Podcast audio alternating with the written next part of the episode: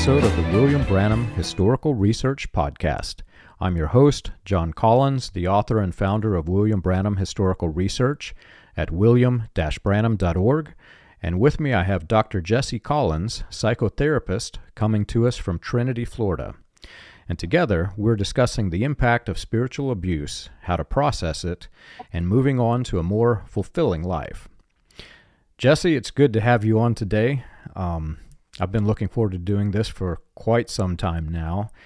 And um, there's so many people that have been impacted by not only the religious group that I came out of and you came out of, but in general, the broader the broader scope of people impacted by this movement and its affiliates is widespread and so many people have sent questions asking us what where do I go next? What do I do next? And I thought it'd be good to have you on the show and start, you know, talking through how do we move on from all of this. Well, thank you for having me on, John. It's a pleasure to be here. And um, there's a lot of a lot of paths to recovery, and each person uh, can find their own individual path. Uh, just a little bit of background. I was actually raised in the Branham Tabernacle, and um, my my father, uh, Clyde Collins, was a deacon there, and my uncle Willard was a pastor there for many many years. And I remained part of that of organization until I uh, I left home at 18 and about uh, 20, I joined the military, U.S. Army, and and decided to uh, uh, leave that organization for a lot of the reasons that we can touch on. But um, I, I unfortunately have lost friends to this, and I've talked to many people about uh, recovering from having been indoctrinated and basically brainwashed by different organizations, not just this one. And um, I'm happy to report that you can escape these organizations. You can recover to a life of health, a life of hope, a life of beauty, the life you wanted and you dreamed of having. It is entirely possible, although sometimes it may seem uh, like a distant dream. I assure your listeners, the listeners here today, that they can find peace and joy and happiness outside of these organizations after they leave. You mentioned brainwashing, and we've recently had an event that I have to mention um, on the show, but several people have committed mass suicide recently in Kenya who were a part of the same message sect that we were in. They were in a basically a splinter group of this. It appears from the from the resource materials that the pastor was using. They were William Branham sermons, but they obviously he was radicalized and the people committed mass suicide. It was a very tragic event, but um, could you talk a little bit more about the brainwashing and the impact that it has on a person, not just the people who are you know, the rank and file members of whatever sect they're in, but even in respect to the minister who's presenting, you know, God's information to the people, if, as he claims, and the impact that the radicalization has on him as part of the the group think or the mind control. John, um, cultism is all about control uh, control of the members' um, daily behaviors, control of how they dress. In this case, control even what they eat to the point of intentional death. Um, others, uh, the famous Jonestown massacre, uh, was control of them to get them uh, to drink on command. Uh, they went through that drill many times with regular Kool Aid before they uh, went through the drill with uh, uh arsenic laced Kool Aid um, and killed over 900 people in that case. The bottom line is it's about control. Even if it's not control to death, Um, clearly, uh, in the Branham Tabernacle and most of the tabernacle uh, oriented churches, it's not about control to death, it's about control, period, and control of money, control of the believers' lives, uh, what decisions they make, how they dress, how they don't dress, um, and to some extent what they do eat or don't eat. Uh, but mainly it's about control over their money and their behavior. Um, that way, the the church or, or organization, whatever the organization is, uses God as the ultimate authority. Um, because it's it's easy to argue about legislative priorities and whether or not Congress or the state or the local policies are proper or not proper. But when you start talking about God said X, well, who can argue with that? That's that's a, a, an ultimate authority, and so you must obey because God said to do it. So there's no arguing over a legislative priority or somebody thought this or that. Uh, this is used by many religious organizations uh, as as ultimate authority to to justify their control stance over their membership. Certainly not just in this organization, but many organizations use that as ultimate authority to uh, to, to basically bludgeon the minds of the followers into submission. Yeah, and for our listeners, a lot of people won't realize this, but Jesse and I were estranged for years. Um, I knew who Jesse was. He was part of my family, but in the cult that we escaped, there's a deep level of shunning, and it's very strange because whenever you think about shunning, you often think about the way the Amish do it, where there is no permission of seeing the person. But in these types of cults that we came out of, there are varying levels of shunning. Sometimes it's emotional shunning, or other times it's, um, you know, just cutting people off from getting close, you know, close to the family, that, that type of shunning. For Jesse and I, we, I think we saw each other at a couple of family events, but not many. But as Jesse mentioned, he grew up in the Branham Tabernacle, which I came out of. And I'm curious, Jesse, I know that there were, now that I'm, I'm looking back at my time there, I see clear evidence of manipulation that is used for not only indoctrination but mind control techniques. I see them clearly. And I'm curious what your perspective is on how to establish the mind control. How what are the some of the things that you remembered as as a child or teenager as the techniques that they used? Well, the shunning or, or blocking of others who aren't particularly um, in the organizational uh, dominance is done to limit outside influence. It's very similar to domestic violence.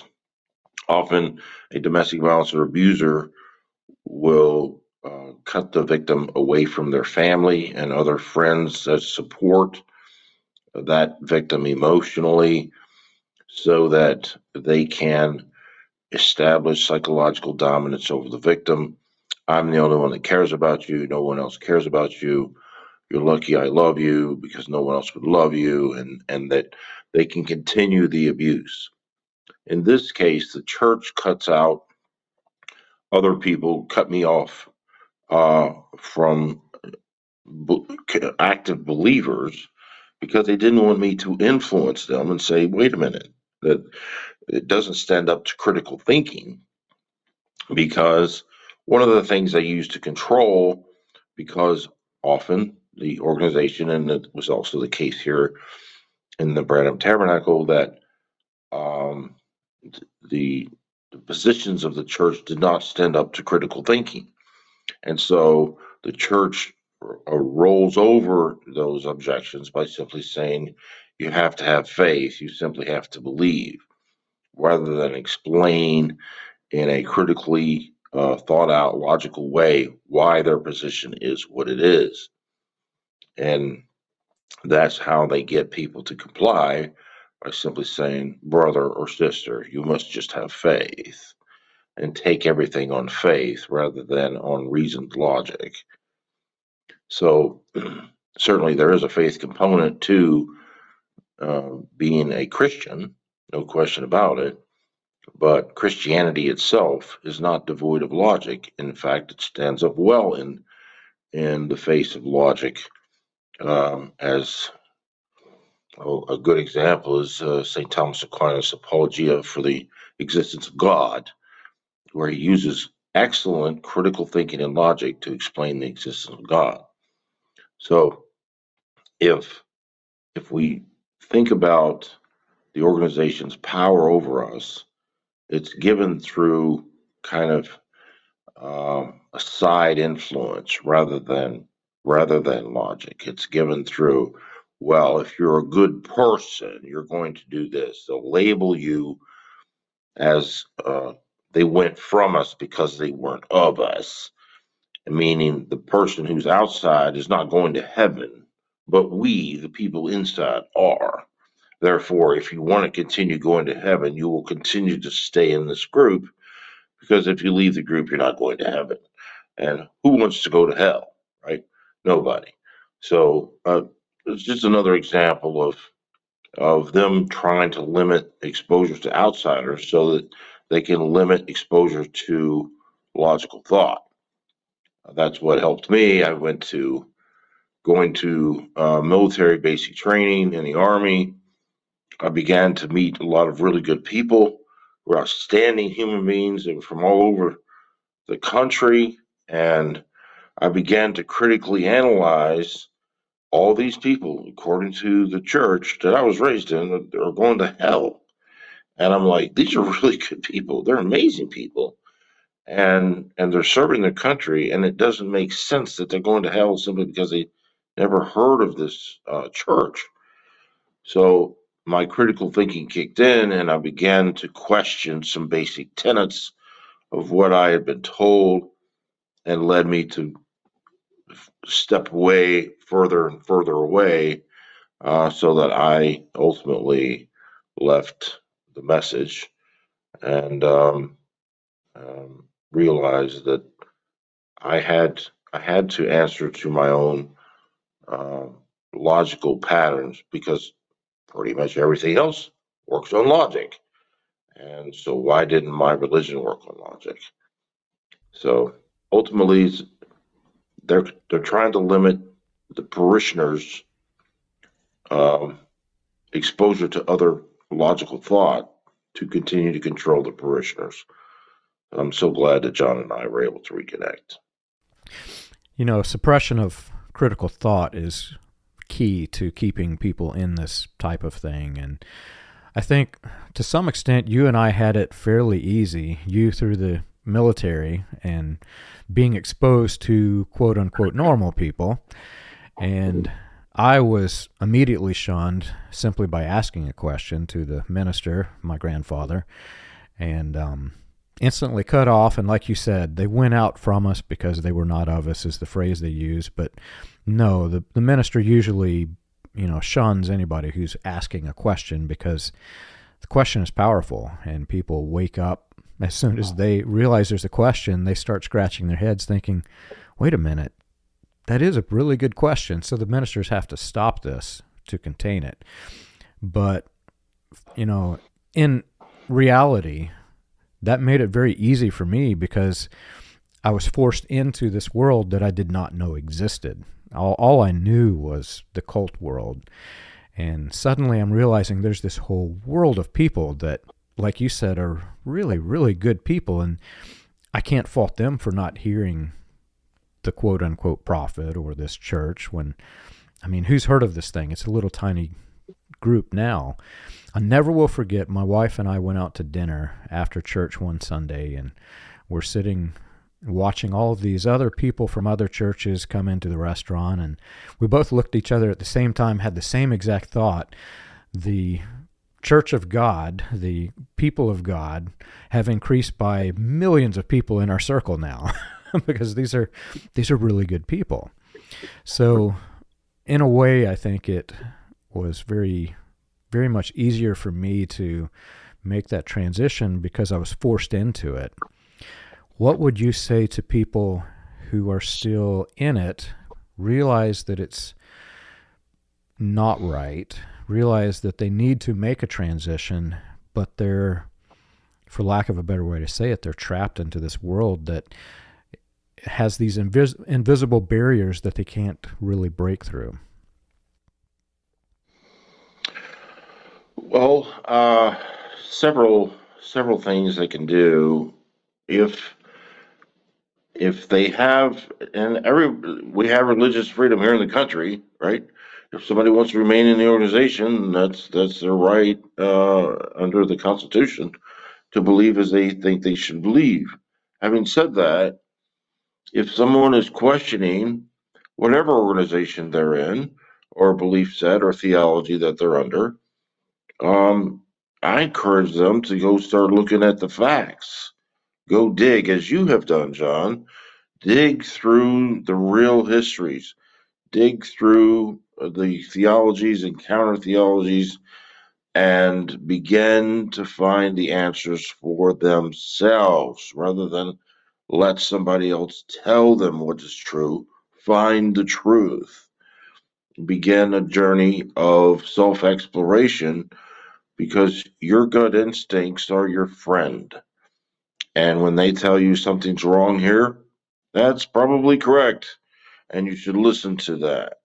So begin to educate yourself, talk to other people, talk to people who have other belief sets so that you can use many points of reference for coming to your conclusion rather than only the one point of reference, which is the organization you're with.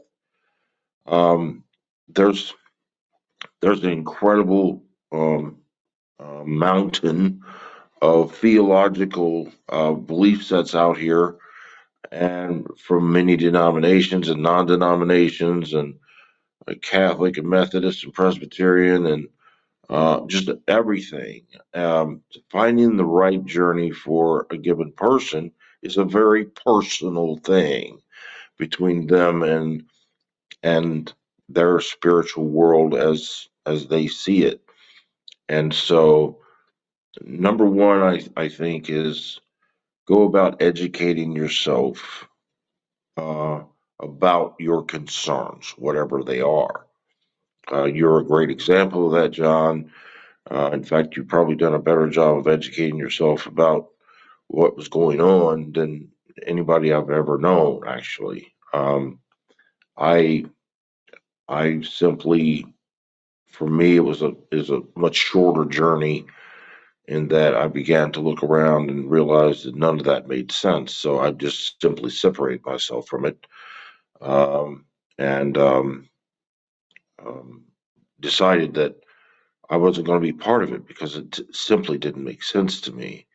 Uh, and I really appreciate the time and effort that you put in, John, to help educate others as well as me about how to find a better path forward uh, for all of us.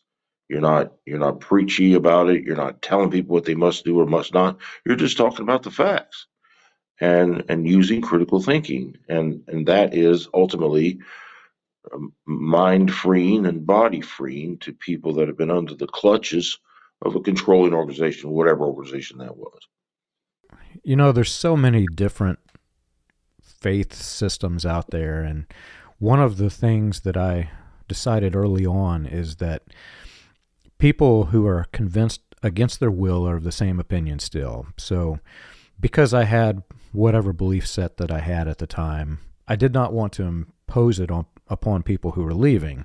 Really, that's a journey they have to take for themselves and they have to choose and decide.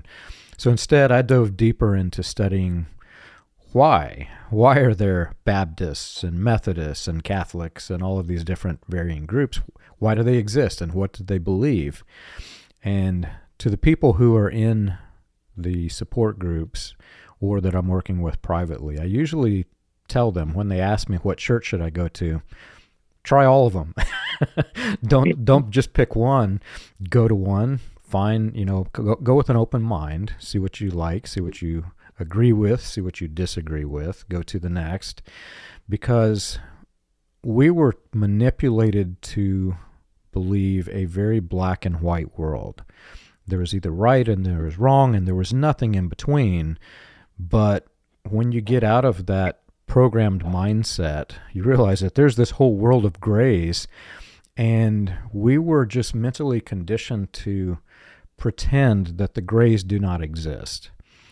So, whenever people are working with me and they start talking about attending some new church and they don't like it, they you know they don't don't agree with everything the pastor says. Well i will immediately say i don't agree with everything that they say either but learn what you agree with and learn more specifically why do you agree or disagree with it. Do you agree or disagree because that was your training in the cult growing up?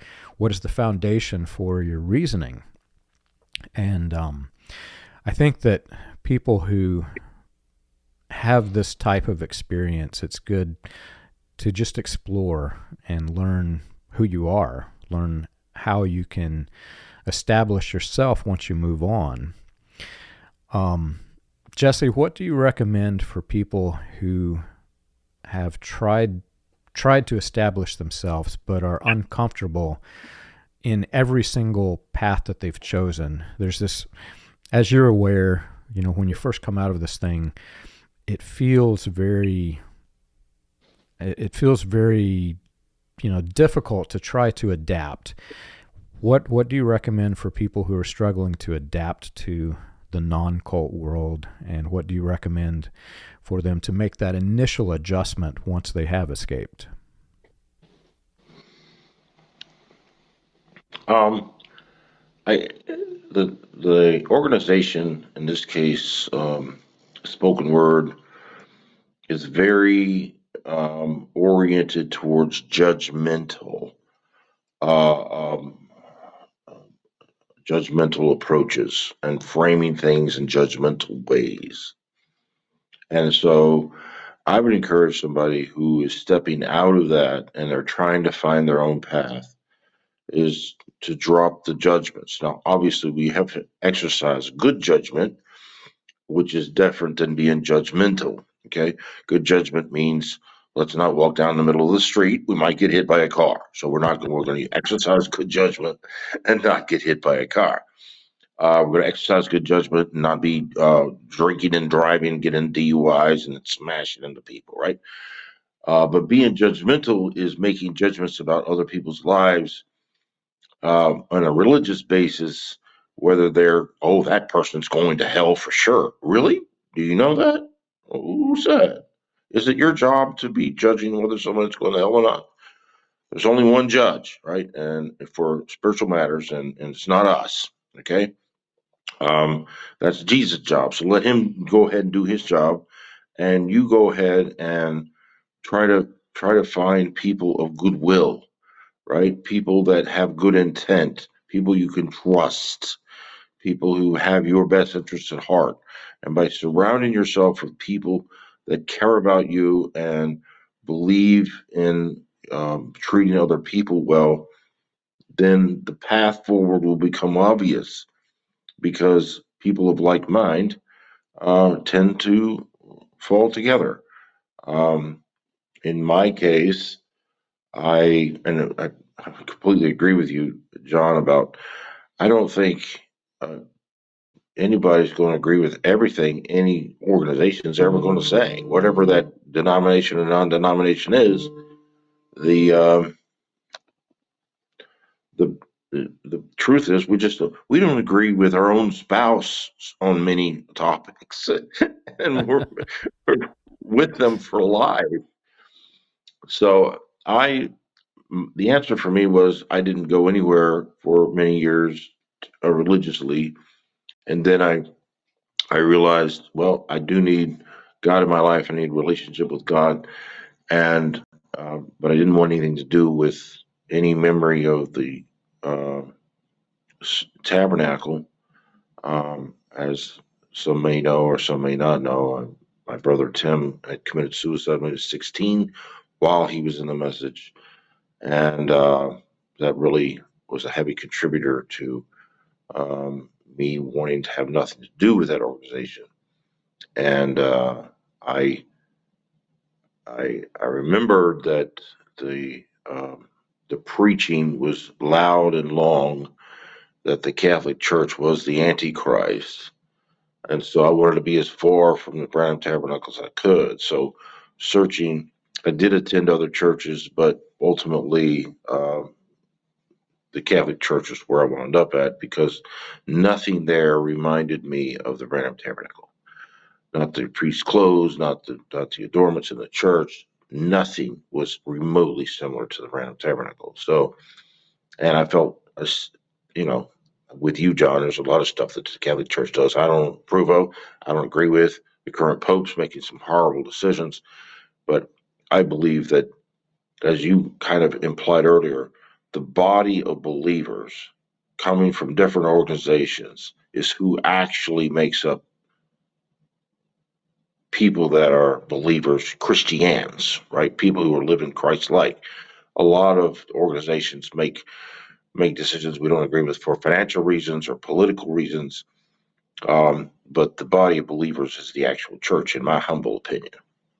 And so um, the people that attend these different institutions who are trying to live in their best effort a Christ-like life are the people who I think Jesus invested in, and that's why he came came for us to help people believe in him and live uh, live a Christ-like Christian. That's what it, that's what it means, Christ-like life. Um, at the end of the day, um, finding what's right for you is going to take some effort and some exploration. It's going to take some time. So I would encourage you to be patient uh, in your search. Don't think you have to find something by XYZ. Uh, be kind to yourself. Okay. There's several tools that people can use, psychological tools, to improve their quality of life as they go forward. Okay. One of the things that, one of the tools that people can use to improve their quality of life while they're on their journey. I've got several here, so we can just hit, hit on them as we go through. But within the the, the spoken word Branham Tabernacle thing, and this is again common across other cults, people are trained to talk very harshly and mean to themselves inside of their head. They they they kind of train people to take on a condemnatory voice towards themselves inside of their head as part of the control mechanism. Con- conditioning people to believe that they're basically evil and the only thing that can save them is continued attachment to the organization. So you want to eliminate automatic negative thoughts. Um, um, there's a an interestingly named psychiatrist who's an expert on brain health called Dr. Amen. He's very famous. You can Google him, and he's really really intelligent. But he he talks about uh, gotta gotta squish the ants, automatic negative thoughts, ants. Um, so we tend to think negatively, and we and we do it for several years. We think negatively inside of our head uh, automatically. We abuse ourselves. We tell ourselves we, we're we're losers. We're we're uh, never going to amount to anything. Um, we're we're going to hell, or uh, we don't we don't have the skill sets. We're not smart. Whatever negative aspect you want to take on this self uh, uh, deprecating type of thought process that leads us to lower our mood and make us more susceptible to suggestion. That's what the organization wants. So if we take the opposite of that, become what's called mindfulness, become aware of your thinking. Are you talking badly to yourself inside your head? If you are, stop. Because beating yourself up is of no use, no value. So what you want to do is support yourself. So think of what you would say to a friend who's going through the same challenges that you're having, and then how you would say to them, right? You would say encouraging things, positive things, uplifting things to your friend who's going through a similar challenge. So only say those things to yourself. Become your own best friend. Refuse to talk negatively to yourself. Refuse to run yourself down. Um, and, and, and by doing so, you don't bring yourself down in um, in the given moment, which is usually a pretty good moment, right? So this goes along with some other tools, but the first tool here today that a lot of believers just really are hard on themselves and talk negatively to themselves is a common uh, effort of the organizations. Don't talk badly to yourself. Don't run yourself down. And uh, I, I believe firmly that that can keep you from bringing yourself down emotionally on a, on a daily basis. So um, become aware of your thinking and how you talk to yourself through your mindfulness. Agreed. I would say that the ants, the automatic ne- negative thoughts, are very oppressive, but even more than that, they're extremely dangerous in these groups, as we see with the mass suicide. But I'll never forget, you know, I was not that close to our to my cousin Timmy, your brother Timmy, when he committed suicide, but it was deeply impactful for me. It was something that I struggled with because we're in this religion that is teaching doomsday theology. We're about to go into heaven at any day. Well, why would somebody take their life in it? This raised a question that, I mean, seriously, it plagued my mind while I was indoctrinated in this thing. Why would somebody do this? We're about to go to the other side. And now that I'm on the other side of this, I'm starting to realize that this was quite a common trend in the in the message that sects that we um you know escaped.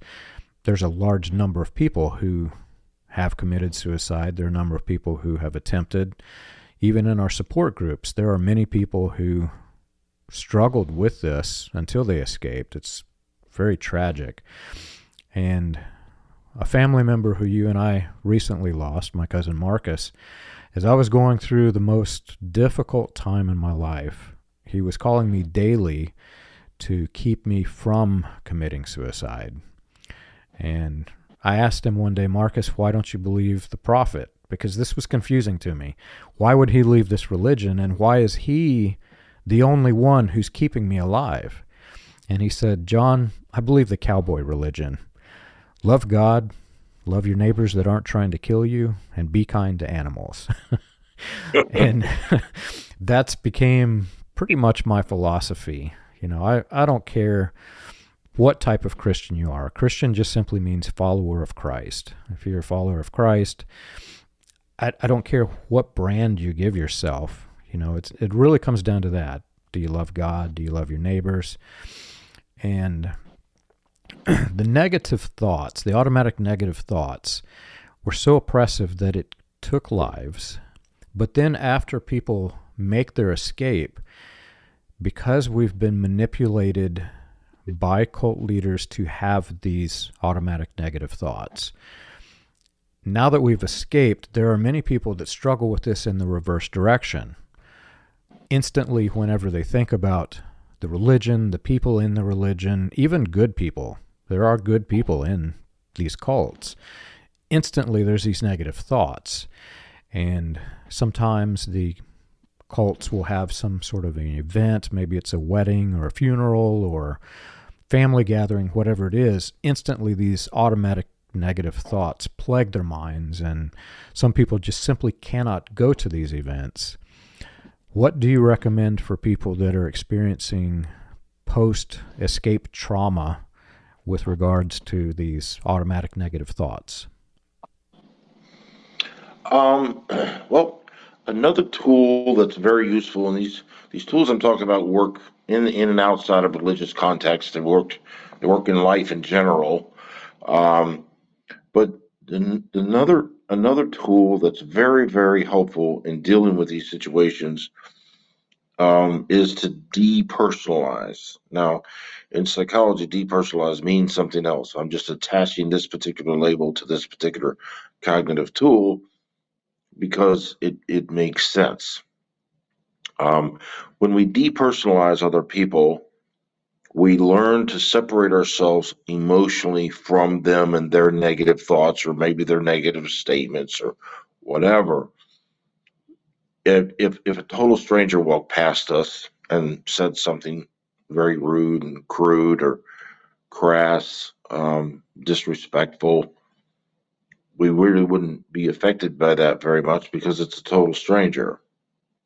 But if you move it on into an acquaintance, somebody you might know the first name, and they say something terrible and negative to you, then you probably still wouldn't take it too personal. You think, well, maybe they're having a bad day at home or at work.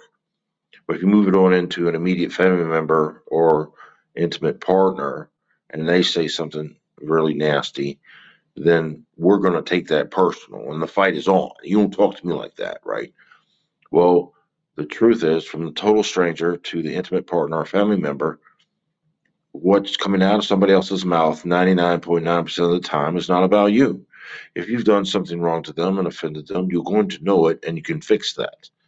But the vast majority of the time, it's about them and not about you. It's about where they're at at that moment, psychologically, spiritually, and emotionally. And so, in your head, if you react rather than take it personally and get upset and become emotional, if you don't take it personally, say, wait a minute, this is not about me. This person's having a bad day. Um, and if if you depersonalize the statements of the members of the organization you came from and realizing they're coming from their own bad place, the statements that these people make lose their power over you and they can't put you off balance emotionally because if you're not emotional, you can continue to think in a rational way. But if you take things personally, you will become emotional. You might physically fight somebody or say some things you regret. But the bottom line is when your uh, bus is being driven by your emotions, the bus is going probably in the ditch. And if your if your regular cognitions are driving your bus, the bus is going to stay on the road. So this is a tool, uh, like both of these tools and other tools I'll talk about.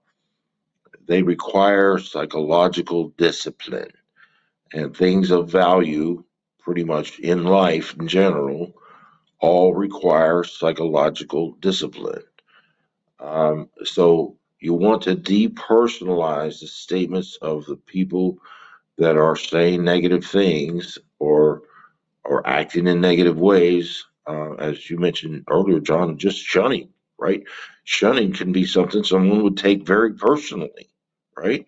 And be very hurt by that. But the truth is that the person doing the shunning is just doing what they were told to do. And uh, what their belief set is. It's not about you, it's about them and where they're at psychologically, spiritually, and emotionally at that moment. And so, by not taking these um, current believers personally uh, in what they say and do, it it it uh, removes their power over you to upset you or control you, or maybe even try to manipulate you back into the organization.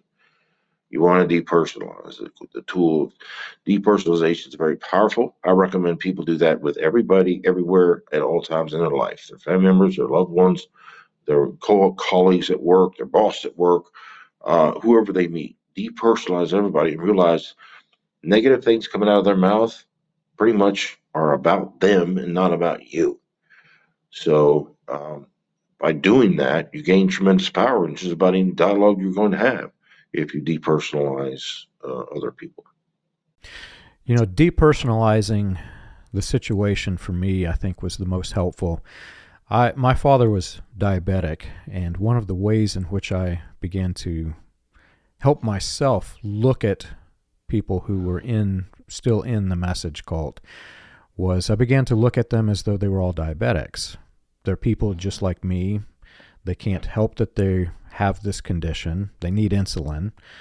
many of them refuse the insulin, the insulin being the truth. And I just started viewing it like this. It's it's really if you look spiritually, it is a spiritual disease that these people have. But it's deeper than that. They have psychological manipulation into a disease that they don't necessarily have to have. If they could just break free from it, they would not have this spiritual disease. So, in a way, I kind of trained myself by accident to depersonalize. But one of the other tools that I began to start using was the just taking it one day at a time. You know, I started looking at each situation as brand new. Whenever I would meet somebody in a restaurant or in a store where, you know, sometimes the people were friendly, sometimes they weren't.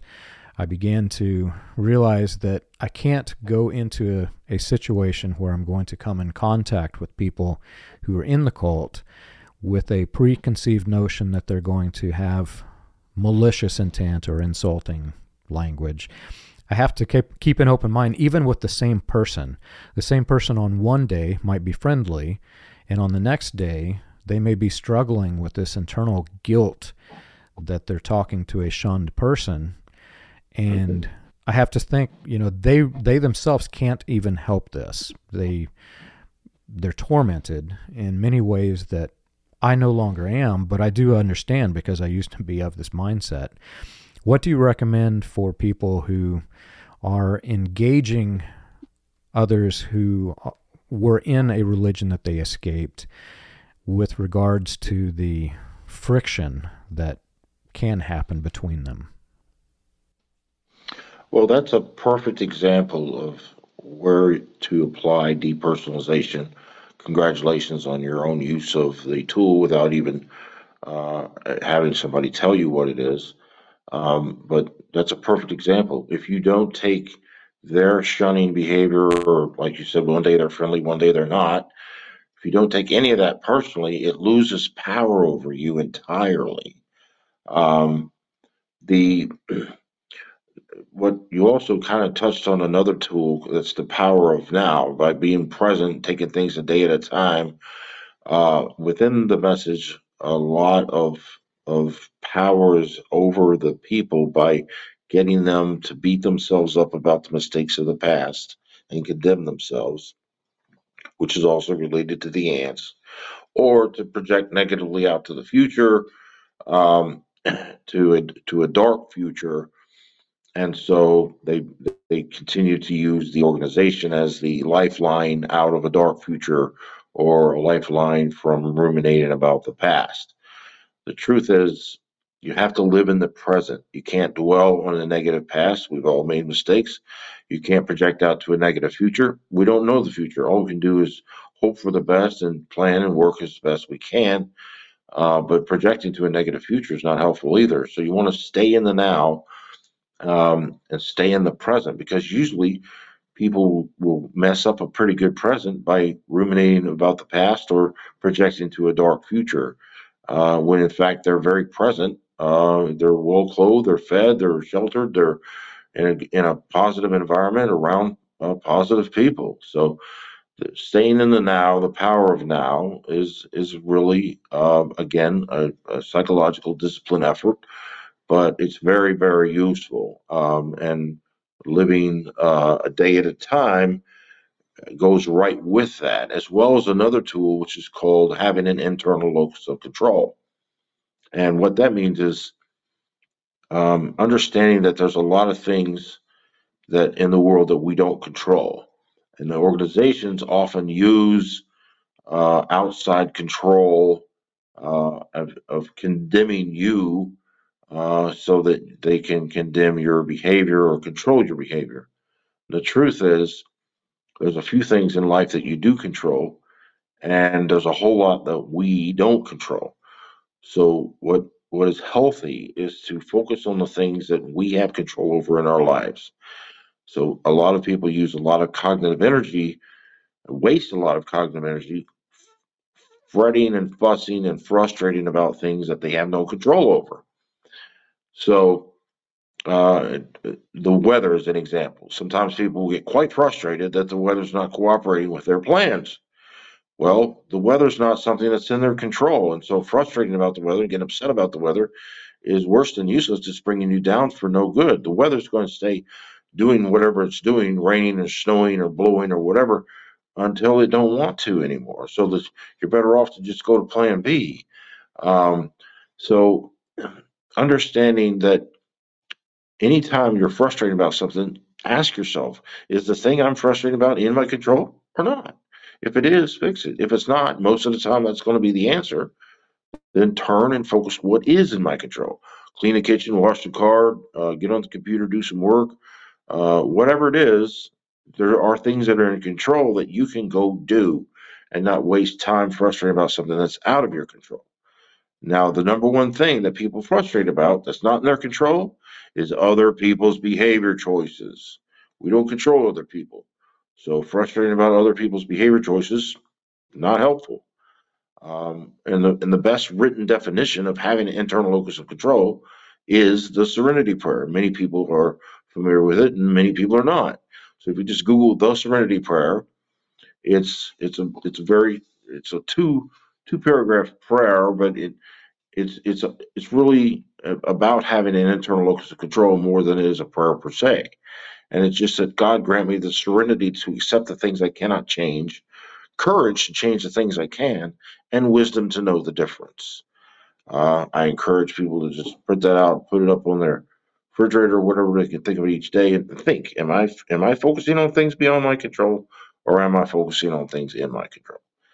Um, that's really the essence of the Serenity Prayer. It's used in AA meetings and other uh, therapy and self help meetings uh, across the United States. So, uh, having an internal locus of control is again psychological discipline is required, but it can really simplify your life and help all of us to not waste cognitive energy on things that we have no control over anyway. Um, and along with the power of now and depersonalization, uh, reducing automatic negative thoughts. Um, the last one I really want to touch on is frame awareness. How we frame things that events in our life um, can really impact uh, how the how the event affects our quality of life. Okay, frame awareness. Um, for example, there was a, uh, a, a gentleman I worked with, and as I'm retired from law enforcement. I worked with this law enforcement officer for many years, and unfortunately, he was killed in a one car crash on Christmas morning about 2 a.m. one year, um, many years ago. And he was uh, 47 years old. And uh, his mother was in her 70s, and no one would have told her if she had if she would have framed her son's passing as being robbed or abandoned by God or uh, cheated somehow and wronged by the universe or whatever, no one would have told her that she couldn't frame it that way. Uh, but if you think of that frame, which some people choose that frame, think of the emotional wash and anguish and pain that's coming off of that frame. She chose not to frame it that way. She framed it this way. She says, I don't know why God took my son from me. I just thank God for allowing him to be in my life for 47 years. Period.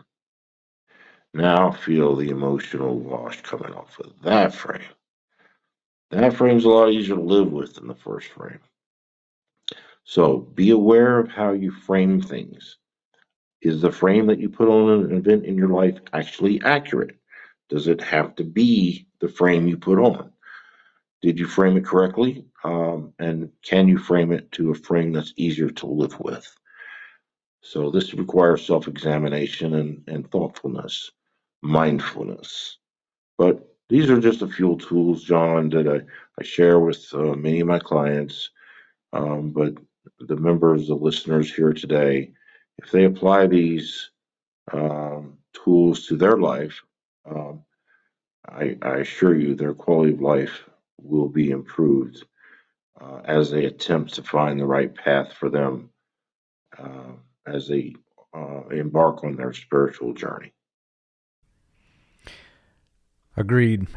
There, it's interesting to hear you put the official names to the things that I've learned, some of them through trial and error. Um, I know that the anxiety that one experiences when they don't have these things framed the right way and when they try to control the things that are so out of their control it it literally adds these weights to your shoulders that you can see on a person's face as they go through life and they're carrying these mental weights you can see they look like death warmed over I look yeah. like this, you know, whenever I first escape. And that's one of the things that a cult will use to their advantage. When somebody escapes, they'll say, look, you can even see they're unhappy in their face. Well, of course, they have all of these added weights. People are manipulated to be overly concerned of what other people think about them when they're in a cult because that's how the group think works. Everybody has to be in each other's business. I'll never forget that surprise when I first went to a non cult church and realized that everybody is individual and there is not this uncomfortable, unhealthy level of closeness like we had. And it really took some time to deconstruct that in my head because whenever you pull away from it, because you've been so conditioned to live in this way, you want to plug back into it. And so there's a lot of re victimization when a person escapes a cult.